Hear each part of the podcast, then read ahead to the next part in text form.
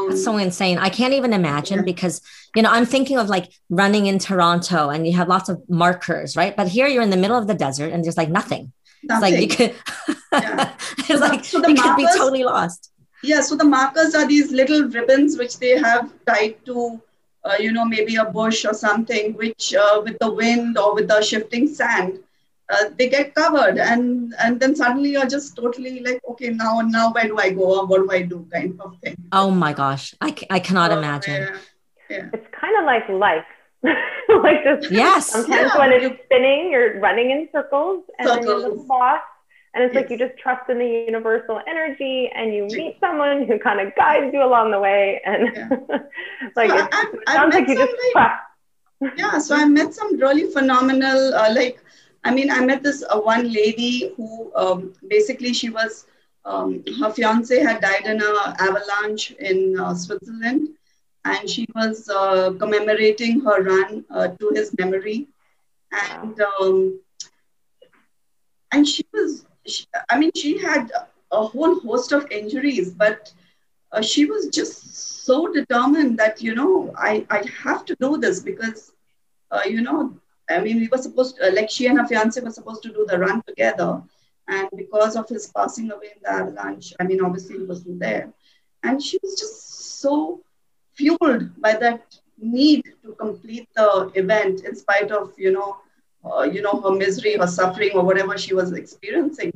And um, so, so when I compared myself to her condition, I was like, oh, like, what are you whining about? You know, just move along and, you know, just get it done, like, kind of thing. Like, you know, so. uh, So were you like- injured then? Were you, did you get injured through these events and then you still keep going? Uh, so yes, so during my, uh, not not during my Sahara runs, um, I've been very fortunate in my Sahara runs because climatically India is like super super hot, and so I was, uh, I mean, of course, not as hot as it would be in the Sahara Desert, but I was fortunate in the sense that I, am used to heat. Um, I thrive in heat. I can't take extreme cold, uh, cold climatic conditions. Um, so so basically I, I wouldn't say my sahara runs were a walk in the park but definitely they were if i had to compare them to maybe running in the gobi or running in antarctica or running um, in the atacama um, they were relatively easier on a scale of whatever so um, yeah. Uh, so uh, like so uh, so what happened in the gobi? As i said uh, we had this torrential rainfall. Um, again like um, you needed to carry a backpack with your uh, your supplies. That means your food your sleeping bag uh, etc your medication whatever you needed. So you so shoes an extra pair of shoes is basically a luxury which you do not have because that's just additional weight uh, but then running in soaking wet shoes uh, is a recipe for blisters. Um, so basically i got uh, my feet got very badly uh, blistered. And because i continued running on them they got infected. And my feet was so swollen that i couldn't even fit my feet back into my shoes. So what i did is i hacked off the toe the toe area to I, I in fact i even tried to run a particular stage in a pair of slippers because uh, at least i didn't you know the the, the sheer pressure of trying to fit my swollen feet into a pair of shoes was so excruciating. I said, okay, just let me try and run in slippers, uh, which was also not such a great idea. But at that time, you're just gra- you're grasping at That's all you could think of. Oh my gosh. Yeah. Yeah. So yeah, that was a pretty harrowing time. Um, and yeah, that's so that was one of the races where I I I did feel that I, I probably am not going to uh, like the other races, I never really felt that I'm not going to make it through. Uh, but this particular was one of the races where I felt I probably, because I was just in, uh, you know, just so much pain for a lot of the time.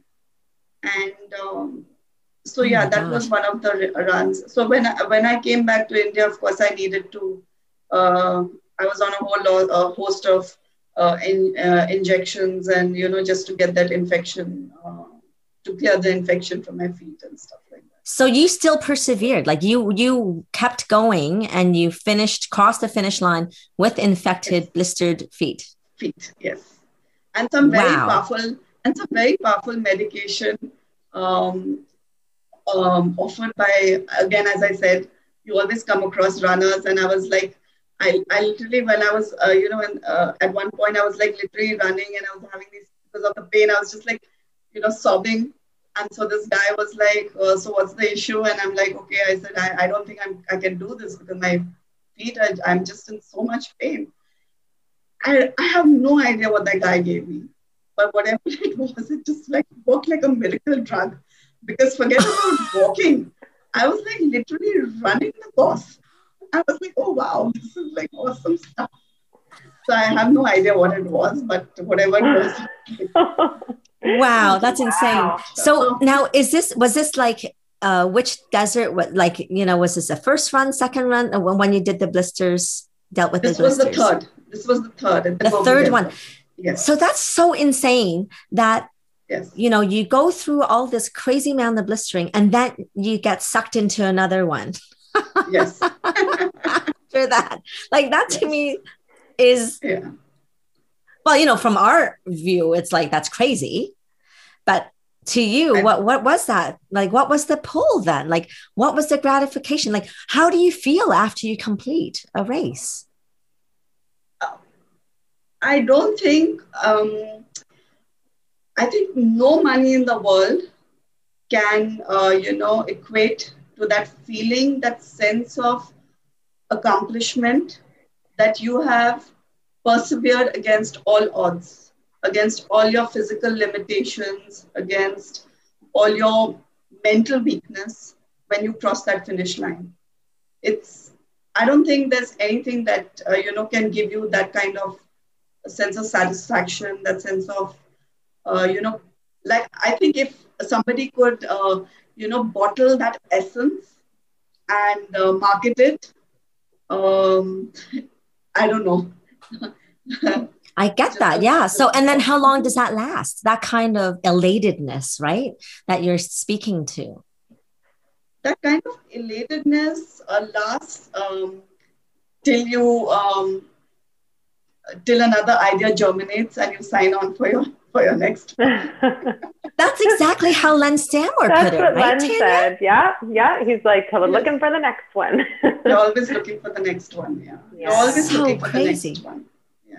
So you hear about all these runs and, and climbs, mountain climbing, desert crossing, um, but you don't know all these like details of the, the the injuries and the suffering that people go through until you interview them. Like it's pretty mind blowing that you could just you know put on slippers and continue running. and then, and see, and I don't know, like I, I mean, people, um, like as I said, um, um, bottom line is, uh, but again, over here, I would like to urge caution because yeah, um, people do lose their lives. People have lost their lives uh, doing runs like this.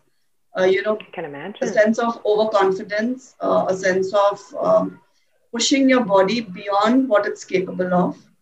Uh, so definitely, uh, you need to listen to your body. You need to know um, uh, when to call it quits. You need to have the sense to know when it's time that you you, you can't push yourself.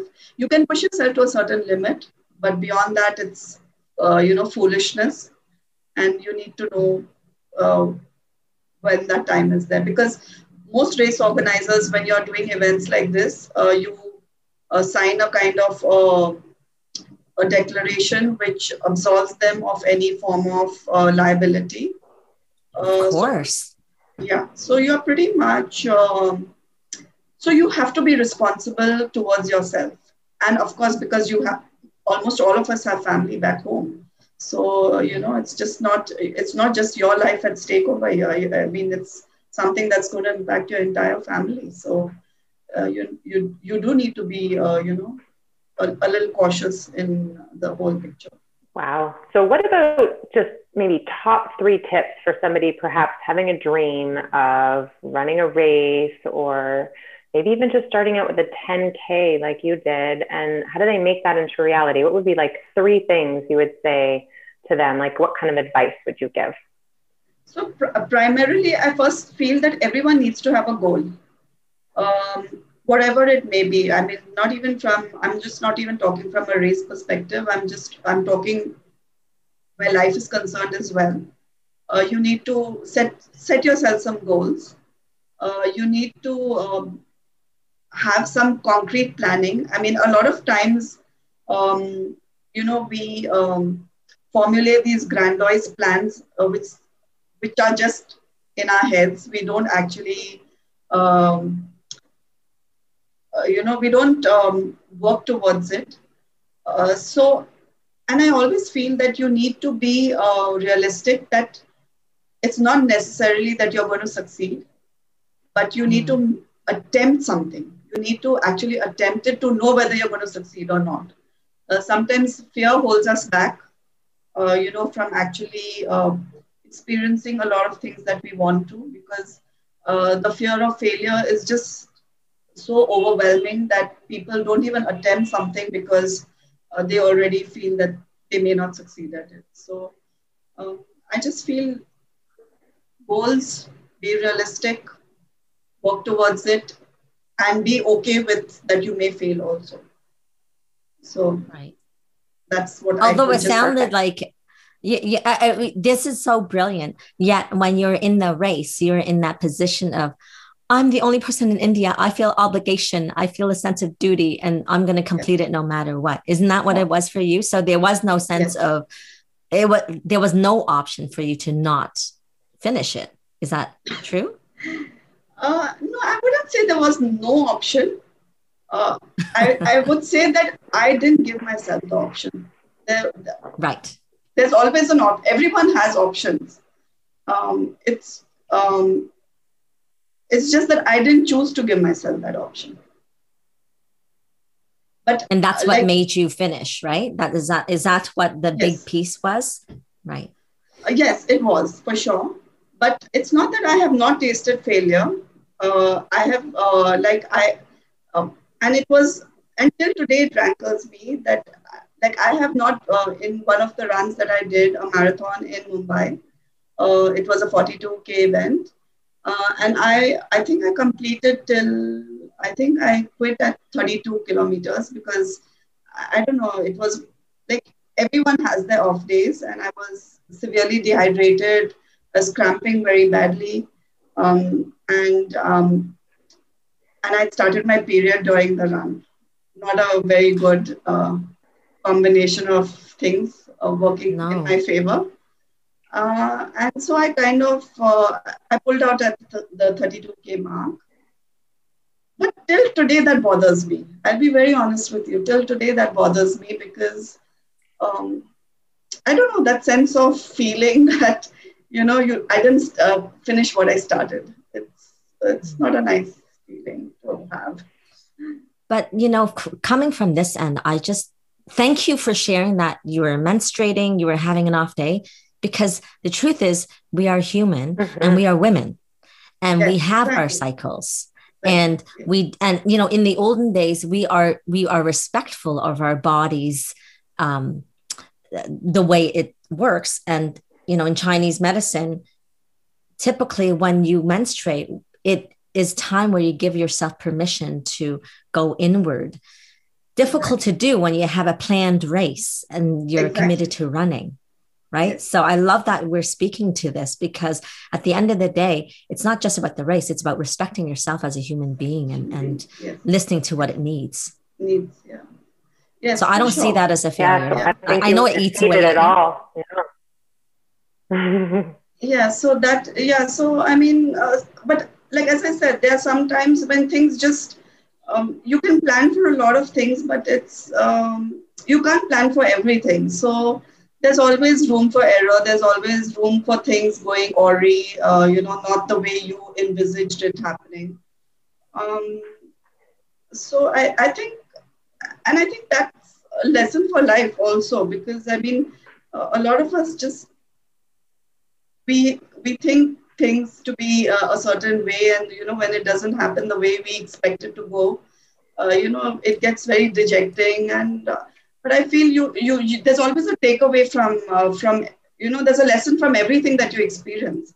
So it's just what you take away from it and um, i think it just makes you stronger in the long run. You know the the, the pitfalls the the highs the lows it's all just uh, you know something that you need to take in stride and move on from there thank you. So uh, we're going to wrap things up. So two questions. One the first one is what's next for you? Um, so actually um, like that's one thing which i um, uh, where the running uh, part of it is concerned, uh, like as I said, after I did the golden quadrilateral, that was like kind of the uh, the pinnacle uh, where the running part of it was concerned because that kind of a distance is, I think it's a once in a lifetime thing. I don't think it's something that I could probably you know manage again. Um, maybe I could. I don't know. Never say never. But as as of now, um, uh, you know, contemplating those kind of distances are definitely uh, is, is definitely not on the radar right now. Um, no, I'm glad. I'm glad to hear. there, there are a couple of runs that I have, uh, you know, on my bucket list, uh, which I would definitely, uh, you know, uh, consider. But now with the pa- pandemic, the way it has been, uh, I'll be uh, very frank to say that I've, I've really slacked where my training is concerned. Uh, so I, um, right. Uh, plus because I'm menopausal, I've, um, you know, put on a bit, uh, packed on the pounds a bit. Um, so I, I need to get back into that training zone full time before I could, you know, uh, say in a very concrete uh, way that I, you know, this is what I need, uh, run that I want to do. Uh, right now, I am um, I'm a passionate animal activist and um, hardcore vegetarian. I mean, I turned vegetarian because of my, uh, you know, uh, the animals, uh, the whole animal uh, that I'm working for, and uh, you know what I'm doing and stuff like that.